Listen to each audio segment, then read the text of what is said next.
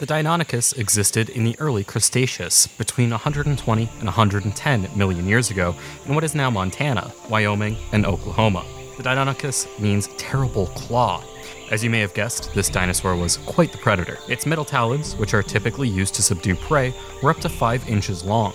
These dinosaurs were bipedal, meaning they walked on their back legs, and were about 11 feet in length. Despite being quite small and not as fast as other predators, Deinonychus attacked viciously, holding its prey with its front legs and kicking and tearing at it with its back legs and sharp talons.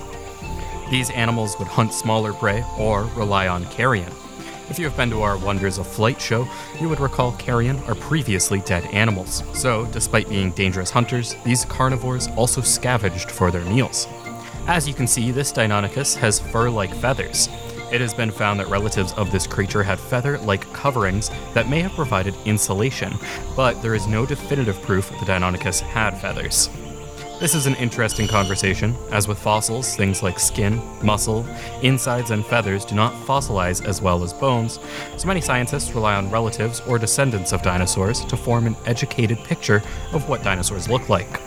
With growing technology and study, we get closer to figuring out what dinosaurs actually looked like. Scientific studies on dinosaur skeletons began in the early 1800s, and it wasn't until 1876 that the idea of dinosaurs possessing feathers occurred.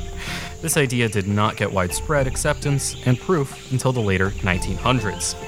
As birds evolved from dinosaurs and are in essence today's dinosaurs, it is interesting to think what dinosaurs must have looked like when they roamed the earth.